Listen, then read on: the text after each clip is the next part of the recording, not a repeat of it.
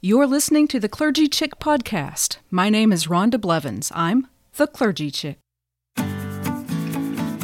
From February the 21st, 2021, at Chapel by the Sea in Clearwater Beach, Florida, the text is Mark chapter 1, verses 9 through 13.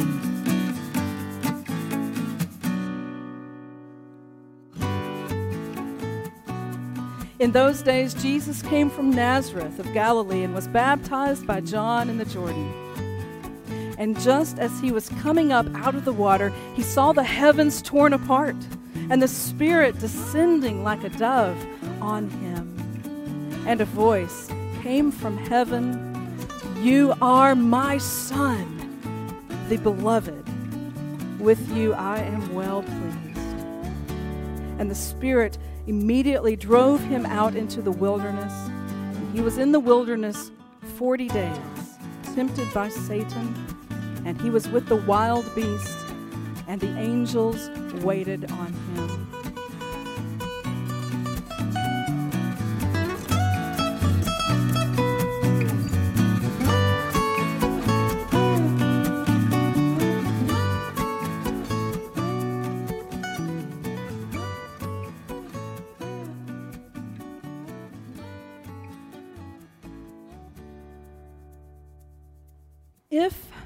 You would enter into the wilderness, do not begin without a blessing. Do not leave without hearing who you are.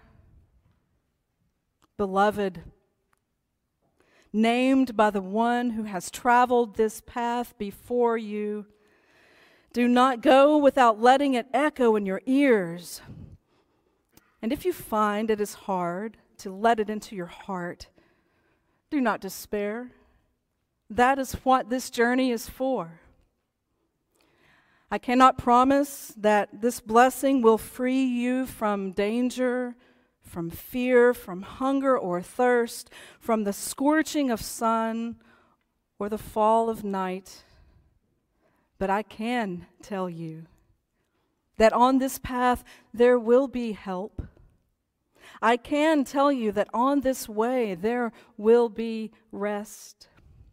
I can tell you that you will know the strange graces that come to our aid only on a road such as this, that fly to meet us bearing comfort and strength, that come alongside us for no other cause than to lean themselves toward our ear and with their curious insistence, whisper our name. Beloved, beloved, beloved. This poem by Jan Richardson to me is a fitting way to begin this Lenten journey by remembering our name, the same name that God spoke to Jesus as he came up out of those baptismal waters, saying, You are my what? Beloved. And so this beautiful poem helps, uh, helps us find kind of a, a starting block. Anybody a runner? Maybe back in the day, a starting, you, you were a runner, a starting block, right? The place where we all begin for the, for the journey that is yet to come. It's a good starting block because before we enter this 40 days of, of wilderness, this Lenten experiment, it's good to remember who we are because it will give us strength and power for the journey that is ahead. But I'm getting a little ahead of myself. Let's come back to the scripture text, to this, to this Markan passage from the Gospel of Mark. Mark, the, the writer of the probably the very first gospel, he's probably the first one that was written he, he, he's not into details a lot, you know. He's kind of like a teenage son. How was school? Fine. yeah, okay, a few more details, kid, would be great. Mark is kind of like that. He's not going to give us a whole lot of details. In fact, the, the baptismal story, the story of being called beloved and blessed, and then the entire wilderness uh, journey that Jesus took, Mark captures in only five verses. So it's very compact. He just moves right along, breakneck pace in the Gospel of Mark. But there's one detail that he makes sure to include. It's a curious detail. He didn't have to include it.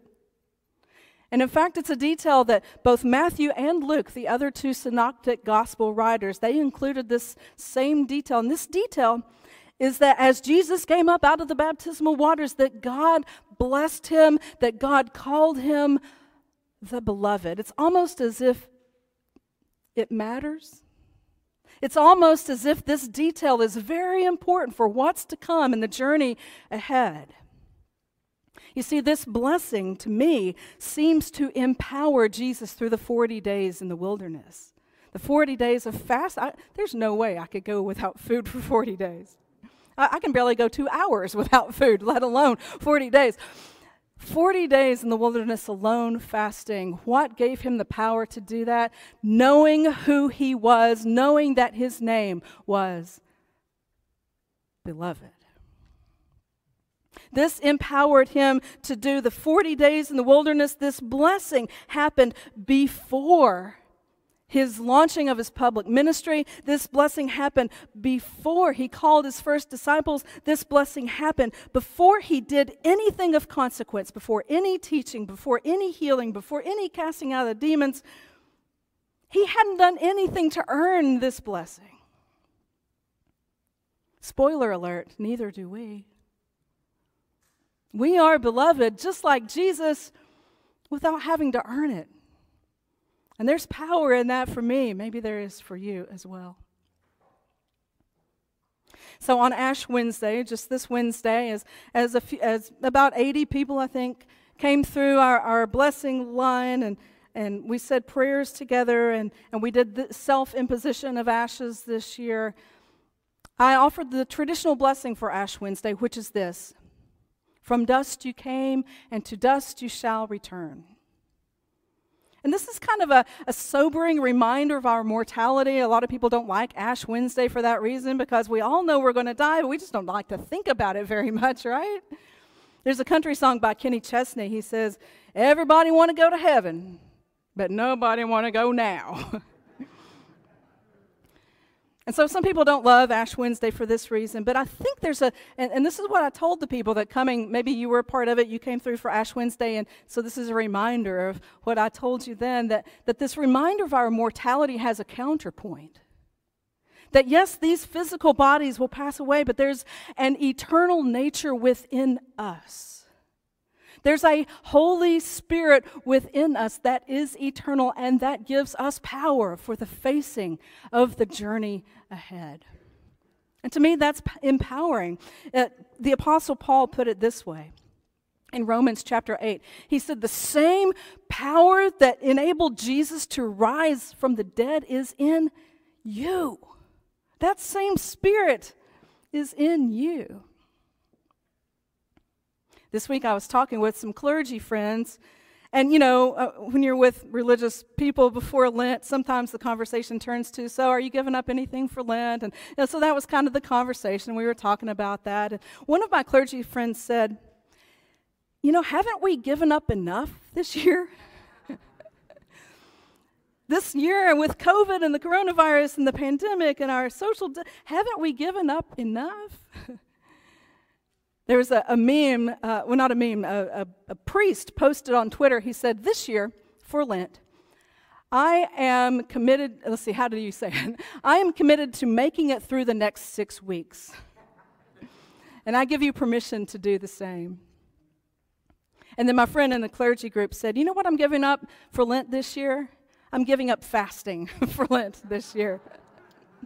we all agreed that was a great idea. We've given up plenty this year. So don't feel too bad if you've failed to offer a Lenten fast because we've given up plenty. These, this, Lent is 40 days, excluding Sunday. This is a biblical pattern. It started probably with Noah, I believe. Noah, it rained for 40 days and 40 nights on Noah and his family. Uh, Moses was 40 days on the mountain fasting before he received the Ten Commandments. Elijah was 40 days fasting, climbing up that same mountain. And of course, then Jesus. 40 days in the wilderness fasting and praying before launching his public ministry.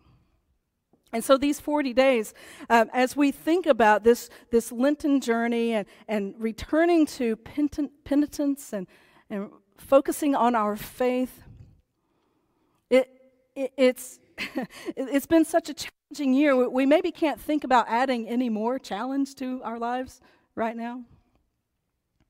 If you've been watching the news, you know all about Texas. What a thing, right? My goodness, I have one of my dearest friends lives in the Dallas Fort Worth area. And uh, so I've been checking in with her every day um, this week. She lives with her husband and her teenage son and a crippled dog. and I texted her and I said, I know that the power's out and it's really cold. How are you? And she texted a picture back and she's snuggled up in bed and she's got on a, a beanie, you know. Um, but it, it wasn't too funny uh, an hour or two later when the power didn't come back on and it was six degrees. And so she scrambled without cell phone, uh, cell phone battery running low, trying to find a hotel room. They were all booked. She and her husband and her teenage son and her crippled dog ended up finding their way to a friend's house and spending the night. And so they were safe. But it took quite a bit of energy finding that and making those connections and making that happen. She said she was exhausted just trying to stay alive. And then a day or so later, she sent a meme, and it said, I'm getting pretty tired of living through historic events.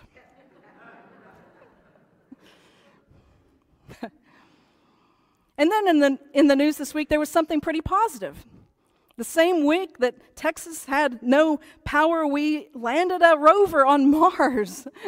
we can land a rover on Mars, but we can't give power to our friends in Texas. Whoa! So Perseverance landed on Mars. What a great name for the rover. The, the story goes that there was a competition among school age children, and a 14 year old boy named Alex Mather won the competition. He was asked how he came up with the great name Perseverance. He was like, Well, I was thinking about how much work it takes to, to be able to land a rover on Mars, and then the rover itself has to persevere. And I came up with the name Perseverance. And so NASA thought that was a great idea, and so we have Perseverance now roaming around on Mars, giving us beautiful images from the red planet. Perseverance. It took a lot of perseverance on Earth to land Perseverance on Mars, didn't it? What is the source of this kind of perseverance, I wonder? What is the source of the perseverance that enables scientists to place a rover on Mars? What is the source of perseverance that enabled my friend Amy to find a place to stay to keep her family safe? What is the source of perseverance through so many challenges? And some of the challenges I know that you've shared with me, and most of them I probably don't know among you. What is the perseverance that enables you to still smile, to still show up for one another? to still have faith, to still be here as community, working our way through this thing called life as we remain faithful people of God. What is it? The perseverance? What's the source of it? I've got an idea. It's that same Holy Spirit that enabled Christ to rise from the dead that is in you. That's, that's the source of the perseverance. That Holy Spirit power is with you at all times. Now, Jesus never promised that we would have immunity from challenges or difficulties or trials, did he? But he did promise that a Holy Spirit would come. It's in Acts chapter 1. And the Holy Spirit, and you will receive power, it says. Jesus said, You will receive power when the Holy Spirit comes upon you.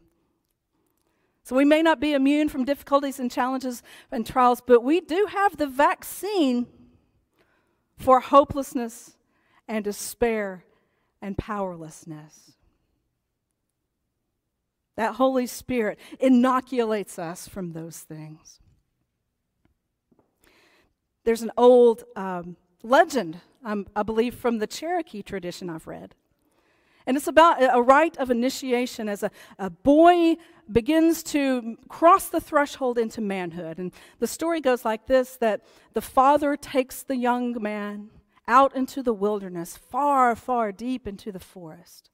And once he gets out there, he, he sets the young man on a stump and ties a blindfold around his son. And he tells the son, If you want to be a man, you have to sit here all night long and not remove the blindfold. No matter how tempted you may be to take the blindfold off, you are not allowed to take the blindfold off. You sit here until the daylight breaks through the fibers of your blindfold. If you can do that, son, you will be a man. And then he leaves, walks out of the forest, leaving the young boy there on a stump by himself. And can you imagine how terrifying that might be? The wind blows and the trees rustle and the grasses blow around, and every noise is terrifying. And then, if there's a nocturnal animal, a, a raccoon that makes its way nearby, or a bat that flies around, and then can you imagine if there's a coyote in the distance? Oh, that's how a coyote goes, right? and the boy sits there all night long, persevering through that trial, mustering every ounce of courage and bravery. And then the morning light begins to break through the fibers of the blindfold, and the young man takes the blindfold off, having survived the night. And he blinks a few times and he notices that over there is his dad watching him, having been there all night to protect him. Today we brought forward the Christ candle, the reminder of the incarnation, the God with us, the, the Christ with us always. Most of the time we go through life blindfold, not aware, not, not aware of God's presence in our lives. And so we light this Christ candle as a way to take the blindfold off and remind ourselves that God is with us always, even through the darkest of nights.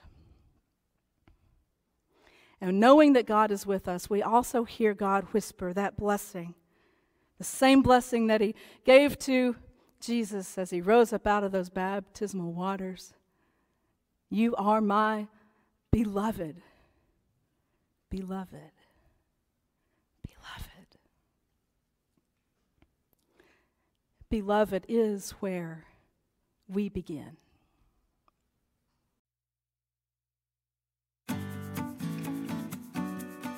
Thanks for listening to the Clergy Chick podcast. Until next time, keep on shining.